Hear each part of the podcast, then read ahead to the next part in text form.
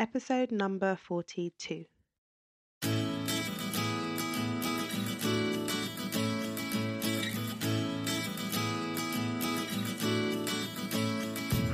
you're listening to the Careers Beyond Motherhood podcast with your host, Janine Esbrand. I'm here to help working mums like you to thrive in your careers and in motherhood.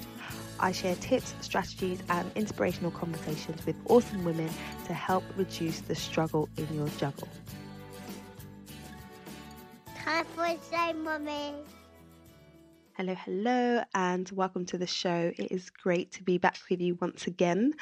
Today, I'm really excited about the episode and our upcoming guest because this is the first interview that I've done with a man on the show.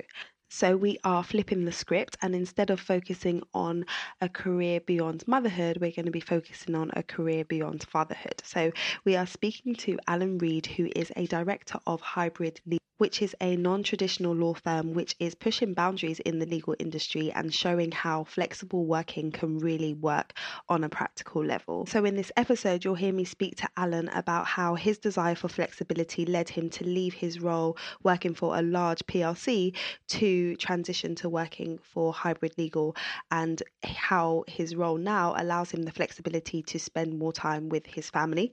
Uh, we also really hear about the male perspective on the work-life balance debate.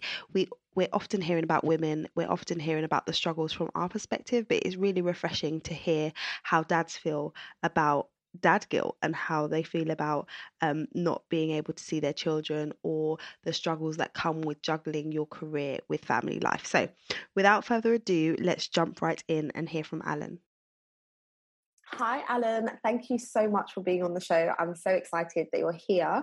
Please, could you introduce yourself to our audience? Thanks, Janine. Uh, well, I'm delighted to join you as well. So uh, I'm a director at Hybrid Legal. I've been with Hybrid for three years and I co-own and run that business along with my partner, business partner, Ryan Lisk. Like lots of small businesses, I've got a, a sort of multitude of different roles. I do business development, I'm also the F D, and I um, also do marketing and um, also people management as well. So I've got a kind of broad uh, range of roles. My background is not law, though. I um, come from a financial services background. So I was in that industry for twenty-eight years, and I worked for latterly Standard Life, where I ran corporate distribution or corporate sales um, for ten years in the uh, U K. So that's a bit about me. Awesome. So one of the questions I often ask my guests, because I normally interview mothers on the show, is how motherhood has affected their career or made any impact on their career. So I would, it would be great to ask you, because we never really hear from dads. People don't often ask, you know, how are you managing things as a working dad? So for you, I know that you're a, a father of three. So has being a parent impacted your career in any way? Yes, I think it has, definitely. So I um, I do have three children. My eldest daughter is eighteen, and then I have two younger children who are eleven and uh, eight, respectively. I've got a further sort of challenge in as much as my eldest daughter is actually from my first marriage, and she lives with her mum in um, East Anglia, uh, and I live in um, Chandler's Ford in Southampton. So, uh, and that's been the case for a, a number of years, but we've got a great relationship, and I see a lot of her, but that traveling to see her and bring her, her down to, to, to be with my um, my family uh, has has also had some implications over the, over the years.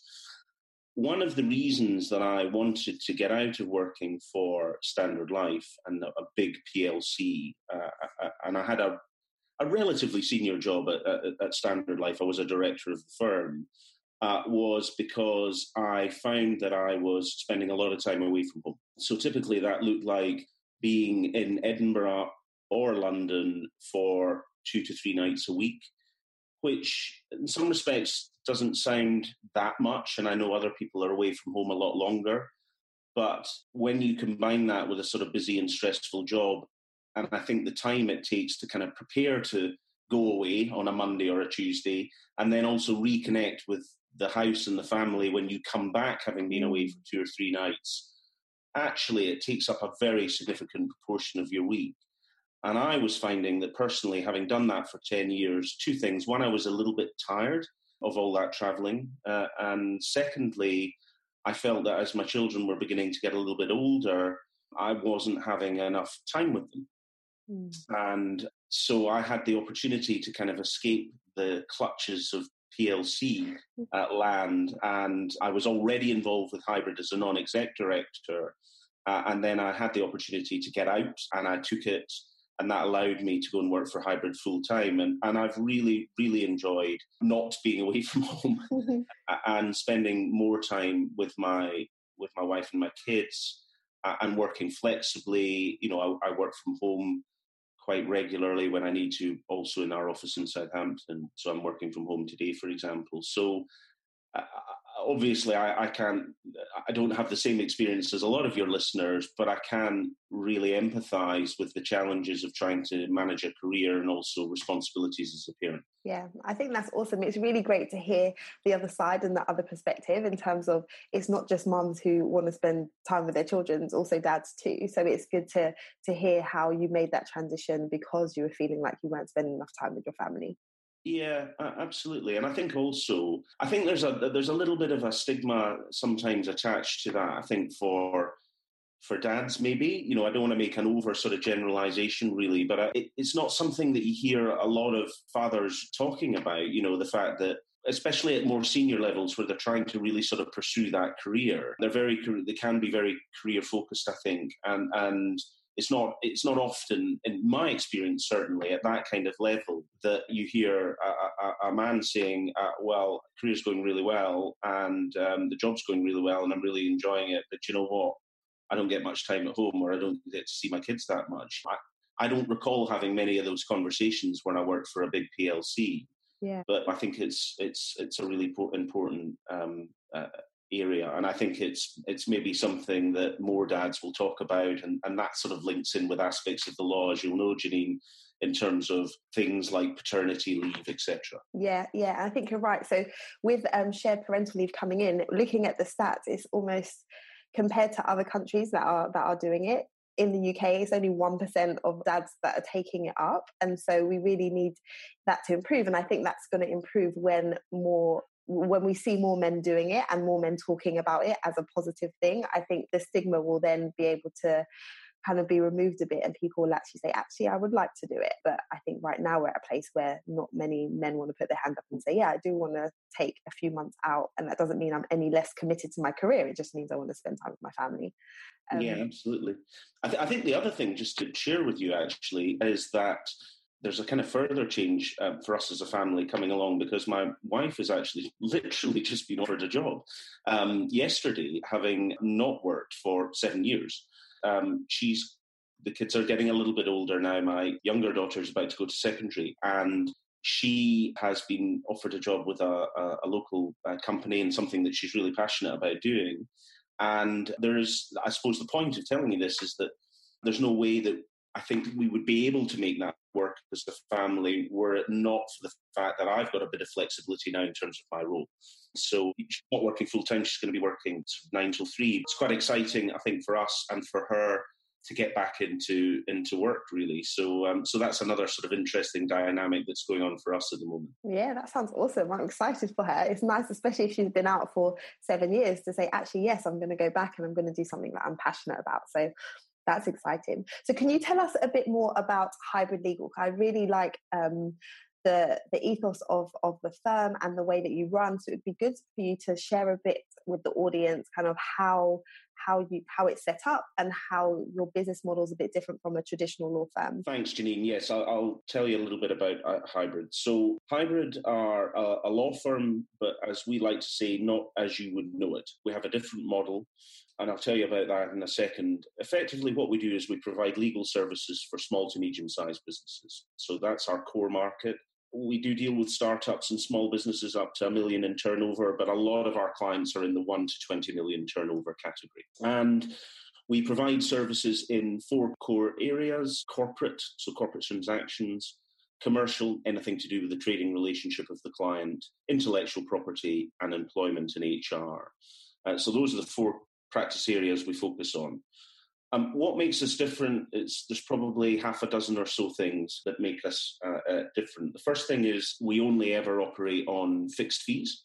Uh, so we don't charge clients by the hour, and S M Es in particular really like that model. um, because it gives them certainty about what they're going to pay and they can manage their cash flow accordingly. The second thing that makes us different is the way that we are structured. So we have a fair, fairly small team in our kind of head office, if you like. That sounds a bit grandiose because we are a small business, but mm-hmm. there's a small team in the, uh, there's half a dozen, dozen of us in the office.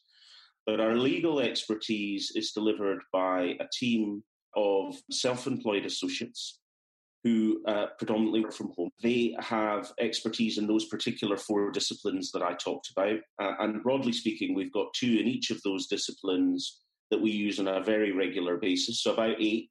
But we have another four or so, bringing the complement up to about twelve that we use less frequently. Of that team, two-thirds of them are women who have either worked in a regional law firm or in a city law firm, and who've taken time away from their career to start a family, to have children, and then have wanted to come back into uh, the legal profession, but not working on a full-time basis, or certainly not working the kind of demands from an hours perspective that you would expect to see in that environment. So whatever, fifty hours or plus a week, they just can't do that. They need the flexibility because of wanting to spend time with their, their children, obviously, and childcare commitments. So what is great from our perspective uh, with that model is that they Uh, it keeps our overhead low because they're working from home as opposed to us working in a larger office and providing all the facilities for them. They can work flexibly at a time that suits them. So that's, you know, ideal uh, from our perspective. And we get access to women who are very experienced and expertise in their particular field, which is obviously fantastic for our clients. So we find, and, you know, that has client benefits in terms of the flexible way in which these associates work, but also to the bottom line, because typically we can provide uh, the kind of service that one might get at a senior associate or partner, one-off partner level at, at a typical law firm, but at a value point that might be twenty or twenty-five percent less, um, you know, being being open about that. Uh, so we find that that's a model that, that really works for us. Although they are self-employed, we try to treat them like they're part of the business. So they're engaged in the business and the direction of the business. You know, we ask them to input into lots of areas, as I think you've seen, because I put some of those associates in contact with you on the survey that you were doing recently. So that's really how we're different. So that that model around fixed fees and that different operating model uh, and also our focus.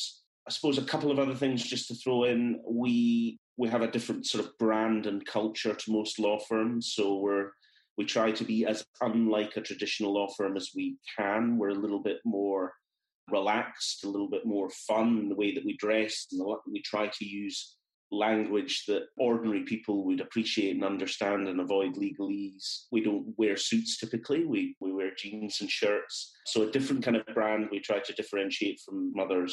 And I suppose the final point to make is that you may be aware that there's some regulatory change coming down the line. So the S R A have been consulting in conjunction with the Commission and Markets Authority about changing the regulatory landscape and allowing solicitors who are qualified as such to hold themselves out or represent themselves as solicitors, even if they work in a non-regulated firm.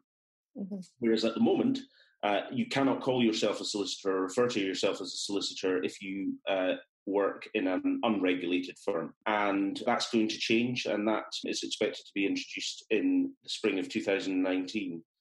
And we see ourselves at the kind of forefront of that change because we're not a regulated firm, but we do have solicitors that work for us, and they are regulated in their own right. But until this change, we haven't been able to call them such. Uh, and I'll just finish that point by saying we applied to go early and we are working with the S R A in what they call their innovation space to actually affect that change ahead of time. And we're only one of ten firms in the U K uh, that are doing things like that, uh, working with the S R A. So that's quite exciting as well. Yeah. It's awesome. It's so great to hear about the innovation and the different approach. I was I attended a, a roundtable discussion earlier on this week at uh, with the Law Society, and we were looking at ways to improve women being able to climb the ranks in the legal industry. So we were talking about some of the challenges, and some of the things that came up were things around like the billable hour and how that makes it difficult for people to maybe work flexibly because you're compared against your peers who might be able to be working longer hours. And we talked about the, the need for flexibility, but what the challenges are around that um, with the with the mindset that people have. You know, some old school managers feel like you need to be in the office and in the same space in order to be effective. So it's really good to hear that you're making it work not only for your consultants, but also for your clients. That like you mentioned that it's working well for your for, for the end user of the legal services. So that's really good to hear.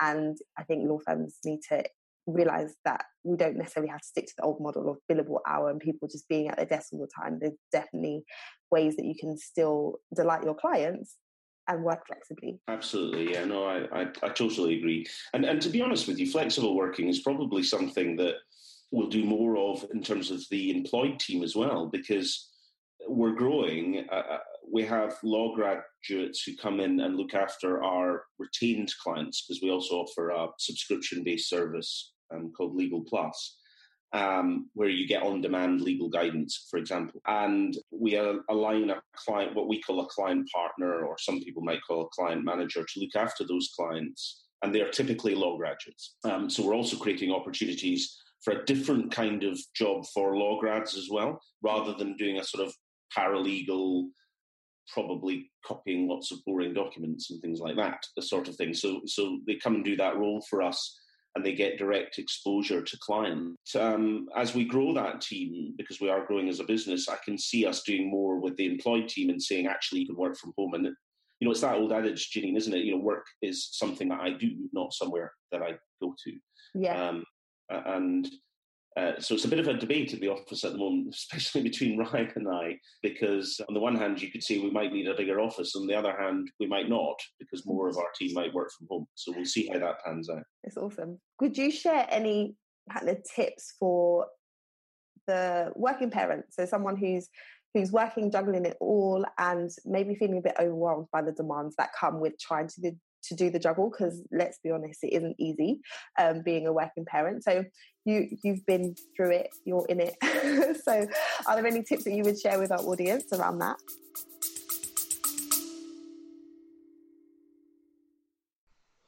Hey, hey, hey, I am super excited because I have a handful of spots open for one-to-one coaching. I am looking to work with more of you who are highly ambitious, very driven, know where you want to get to, but are struggling to get there because you feel as though you're being overlooked and undervalued for the contribution that you're making. You know that you need to get more visible. You know that you need to show up more. You understand that creating a personal brand that is speaking for you when you're not in the room is important so that you can move towards your career goals, but you don't quite know how to make it happen. And for you, I am extending the invitation to come and join me inside of Elevate. This is my one-to-one high-touch coaching program that is designed to help you to advance into your next role, secure your next client, position yourself for the opportunities that you want by being intentional with your personal brand, making sure that your digital footprint is tight. Yes, I mean LinkedIn is looking good and attracting the right opportunities, and making sure that you're able to show up with confidence and fully articulate the value that you're able to bring to your next opportunity. I am excited to dig deep, come up with your personalized strategy and your plan, and support you with the accountability and coaching that is required to help you to get there. So if this sounds good to you, if you know that you need some support with really taking your career to the next level, book a call with me and let's explore you joining the Elevate program. So head over to careerchangemakers.com forward slash call so that you can book a fitting call, and then let's have a conversation about whether or not this program is a good fit for you. I look forward to speaking to you. I could certainly share some things to be aware of, I think, whether or not I can give you tips. I, you know, I could, I, I'll speak from the heart in terms of my experience. One of the things that I find really difficult, and, and it's not so much And, and and that is that when I come home and I've got a lot in my mind, or when I'm working from home, especially in the summer holidays. So I'm at home at the moment, and my two kids are in, my wife's in at the moment. I think they're going out shortly. And my lad, uh, Dan, is eight years old, and um, he'll trot into my office and say, "Dad, can we go and play in Hornby uh, trains?" And I um, have to say no. And I find that really difficult um, because it just makes me feel guilty that I'm not allowing, allocating the time. And I think it plays also to this sort of sometimes on, you know, maybe the rise of social media. I've, I've watched a few things recently about this topic where, um, you know, there's a lot of pressure, I think, on on parents to, you know, have a fabulous, especially women, to have a, a fabulous career and also be a brilliant parent and spend loads of time with your kids and play games with them and do all creative things and and also produce wonderful meals, you know, father or, or mother, you know, and all that stuff, you know, and And I think a lot of people just beat themselves up sometimes. I know I do about, you know, am I, am I, am I trying to do too much and just ending up being rubbish at everything?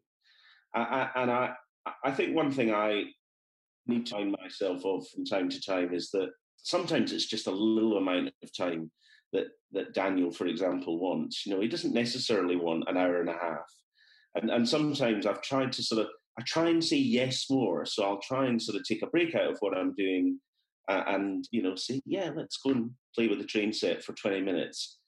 And just that little amount of time, actually, if I can take a break from what I'm doing, it's not always possible, but that little amount of time, A, makes him a really happy, you know, son, uh, and B, makes me feel that I'm not a rubbish dad. So, so, I, so I think, you know, I suppose my top tip would be be kind to yourself, don't beat yourself up, uh, don't immerse yourself in social media because you only see the good bits, not yep. all challenging bits, and um, just do what you can. And that would be my my main piece of advice. Yeah, I think that's great. And I think we do do that. We beat we do beat ourselves up so much. But when you think about it, the fact that you're you're thinking whether or not you should have done that means that you can't be a bad parent because you're actually thinking about your child's best interest and you're thinking about ways that you can spend some more time with them. Um, and so if, if it's on the radar, then you must be someone who cares, right? So I think we we, we need to cut ourselves some slack and realise that sometimes the kids, they, they will demand attention or, a lot, but if we can give them a little bit of time, they're happy with that, and then we can go back to what we're doing. Um, it doesn't have to be all or nothing, which I think we sometimes feel like, okay, I'm at home, so really I should be paying one hundred percent attention. But things have to get done. Like my my son will happily have me sit down and play with him, but we have to eat, so therefore I have to go and cook, sit and play with you for the whole afternoon. So yeah, I think we have to have to realise that that we can't do it all, all the time. Yeah, no, I, I agree with that. And I think the other thing as well is, I think in business now, I find that more and more, if I just am honest and just say, actually, sorry, there's a bit of noise in the background. Um, can you bear with me one second? Um, and I t- turn away from the conference call I'm on or the phone call I'm on. And I, I, you know, and I say to Daniel, Daniel, don't come into the office right now, which he's not supposed to do, but he doesn't always manage to follow that particular rule. Anyway, so he comes in and I turn away from a call or whatever I might be doing when I'm interacting with a client, and I have to just sort of say, oh, sorry, bear with me a second. It's quite surprising, actually, how the vast, vast majority of people that you deal with at whatever level have got no issue with that whatsoever and just totally understand what it's like. Uh, not, not everybody, but the vast, vast majority. And I think sometimes we all want to sort of give this impression of the, the swan gliding along the water in a very professional manner. Uh, in actual fact, it's all a bit turbulent underneath the water, isn't it? And um, but you know what? In my experience, most people get that and understand that uh, often because they've been through it themselves. And so I, I suppose another thing I would say, if you can call it advice or a tip, is you don't be too concerned about that. Um, yeah. And I think, if anything, it just shows that you've got a human side and a life outside of whatever it is work-wise that you're doing. Yeah, absolutely. And people often forget that, that when you're doing business, you're doing business with other people and we're all humans. So people can connect with you more sometimes if they see that other side of you. So it's it's not always something to shy away from. Sometimes it's good to embrace it, depending on the circumstance. So I like to ask people whether or not they have any inspirational quotes that they that they hold on to, or that they they remember, that they can share, because I love I love them. I love quotes. I love to hold on to them and share them with people at appropriate moments. So do you have one that you could share? I do. I, I I'm not a massive fan of of poetry, really, if I'm honest with you. Although, funnily enough, when I was a young young when I was at school, I used to I used to write poetry. But anyway, maybe that's something I'll pick up again in, in my retirement. But um, there's a particular poem that I, I've always sort of found, and it's and in some respects it's very well known, and it's and it could even be described as a cliche. But a poem called "If" by Rudyard Kipling, mm. uh, which many uh, people will be very familiar with, I'm sure. And there's a particular line or two lines within that poem, and, and those lines are, if you can meet with triumph and disaster and treat those two impostors just the same, I think is very, very powerful, because I was in sales basically for twenty-five years in financial services. And um, a lot of what I did in the latter part of my career was Um, was quite big at what I would describe as institutional sales. So you're working with F T S E one hundred companies or their equivalents, and it's kind of five or six wins is the difference between zero and hero in, in, in a year. So it's, it's you know, it was quite intense at times. And I always used to think of it as that roller coaster of, you know, the crushing blow of losing an opportunity, and then the sort of the high of winning. And that's part of sales, and, and I, I'm still in sales now, you know, because I do business development. We're trying to win clients as a company and grow. But I, I think as I've got older, and I'm fifty in October, uh, I've probably learned to kind of flatten out the highs of winning uh, and the lows of losing a little bit better. Because fundamentally, it, without getting too philosophical, I'm not sure life's necessarily about winning and losing. It's about the journey and mm. how much you enjoy it along the way, really. I love that. That is such a good perspective. But like you said, it takes a while to get there, right? I mean, you change your perspective over time. But yeah, it's really, really good to think of things in that way. Oh, yeah. It's been so good interviewing you today, Alan. I've learned a lot, and I think your perspective is going to be something that's refreshing um, for our audience to hear. So thank you so much. Well, thank you for giving me the opportunity. I'm a big fan of what you're doing, uh, you know, very keen to, to, to continue to collaborate, and very grateful to you uh, commenting uh, and giving me your perspectives on some of the blogs that I've, I've been writing about. I, I do want to talk more about that, you know, uh, and particularly about the whole subject of, you know, women working uh, in in the legal profession and following, having children, et cetera. So I hope we'll get to spend more time, as I say, collaborating in the future. Yeah, awesome. Thank you.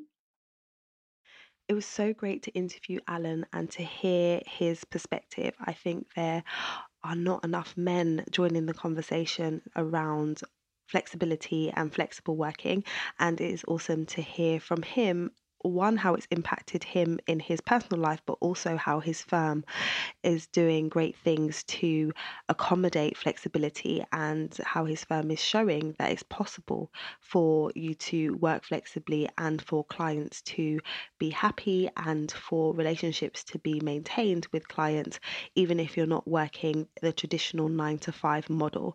So for anyone who's listening, who's out there, who's at a firm, or who is um, a lawyer who's looking at how they can possibly work more flexibly, then I hope that you found some inspiration in this episode.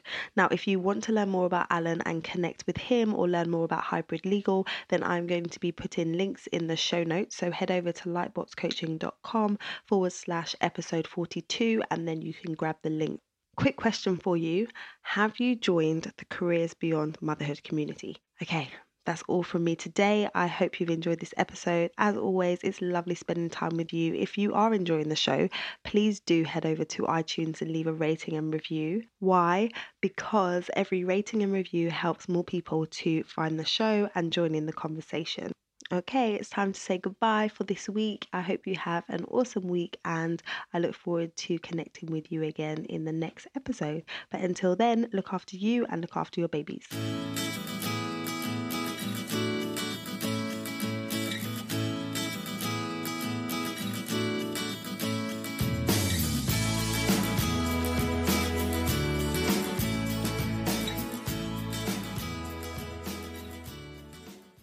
This podcast features music from Bensound.